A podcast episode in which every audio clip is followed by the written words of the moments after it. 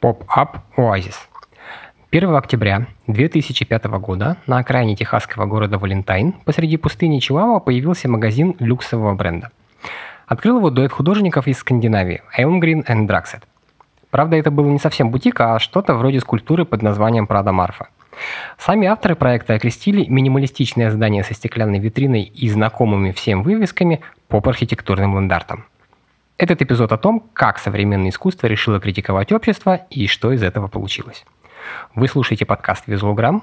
Меня зовут Алекс, и я из X9. Привет. Привет.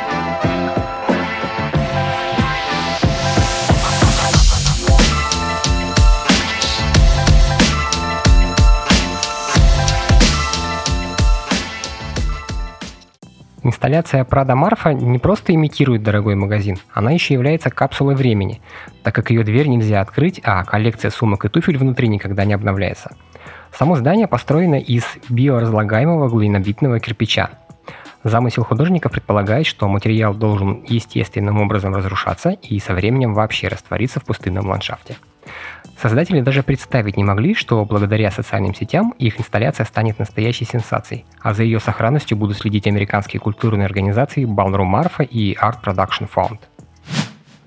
Проект на обочине пустынного шоссе задумывали как критику неправильно идущей джентрификации, превращающей целые районы крупных городов в зоны потребления, где на смену историческим жилым зданиям приходят бутики люксовых брендов. Кстати, работе Прада Марфа предшествовала другая инсталляция, которую художники представили в Нью-Йорке в 2001 году. Майкл Эвангрин и Ингар Драксет поместили на одну из галерей Челси вывеску с надписью «Скоро открытие. Прада». Коллекционеры тогда действительно поверили, что здание продано, ведь это было вполне привычной ситуацией для конца 90-х, начала 2000-х годов. Эта архитектурная единица люксовых бутиков внезапно стала настолько неотъемлемой частью нашей культуры, что мы начали к ней привыкать, вспоминает Элмгрин. Поставив бутик Прада в непривычной для него локации, в отдаленном городке с населением что-то около 200 человек, художники стремились, образно говоря, подчеркнуть силу коммерциализации и гигантские масштабы распространения люксовых брендов. Они нашли владельца ранчо в Валентайне, который был готов пожертвовать землю под строительство этого арт-объекта. Свое название, Прада Марфа, Проект получил в честь соседнего города Марфа, где жил американский скульптор Дональд Джад, один из главных представителей минимализма в то время. Локация была выбрана идеально, ведь люксовые бренды активно использовали эстетику минимализма, чтобы сделать интерьеры бутиков более изысканными и интеллектуальными. И знаете, что меня удивило? Несмотря на то, что инсталляция критиковала политику крупных модных брендов, Нюча Прада поддержала этот проект. Она не просто позволила использовать в инсталляции логотип Прада, но и предоставила художникам сумки и туфли из коллекции осень-зима 2005 года для демонстрации в витрине. Граффити и пули. Я думаю, глупо было бы предполагать, что инсталляция будет спокойно стоять все время. Ей довелось пережить и серьезную непогоду, и неоднократные акты вандализма. Какие-то неадекваты даже стреляли по фасаду здания. Сразу после открытия, буквально через пару-тройку дней, стену арт-объекта коряво раскрасили из баллончика, выбили все стекла, а весь представленный товар украли – Теперь в Prada Marfa выставлены туфли только на правую ногу и сумки с порезанным дном, а новые окна из небьющегося акрила. Плюс в помещении установили камеры наблюдения и сигнализацию. Однако Elmgreen и Draxet подобная реакция общества ничуть не расстроила. Когда люди взаимодействуют с паблик-артом, даже вандализм можно рассматривать как положительный момент. Это признак того, что они чувствуют, что у них есть право голоса в публичном пространстве. Так заявил Майкл Элмгрин в интервью для The Guardian. В 2014 году авторам пришлось столкнуться с вандализмом со стороны другого художника.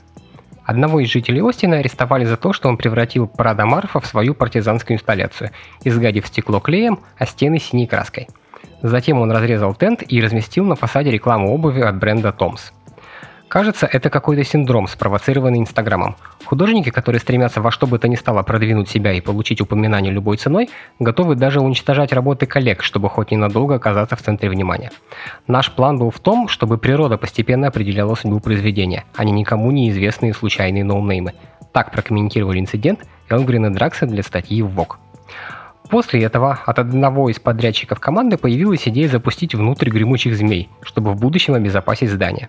Но художники просто обратились за помощью к местному шерифу, попросив его следить за состоянием инсталляции. Все вышло из-под контроля. Но вместо того, чтобы бесследно исчезнуть, Прада Марфа постепенно превратилась в туристическую достопримечательность, объединяющую в себе элементы культуры и моды. В 2014 году инсталляция засветилась в инсте у Бейонсе, что привлекло к ней еще больше внимания, а чуть позже ее упомянули в одном из эпизодов сериала «Симпсоны». Кончилось все тем, что уникальный оригинальный проект превратился в откровенную попсу. Проезжающие мимо парочки за каким-то фигом прицепляют дурацкие замки любви к забору окружающему здания, а логотип Прада Марфа лепят на всевозможную сувенирку, в том числе на декоративные дорожные знаки.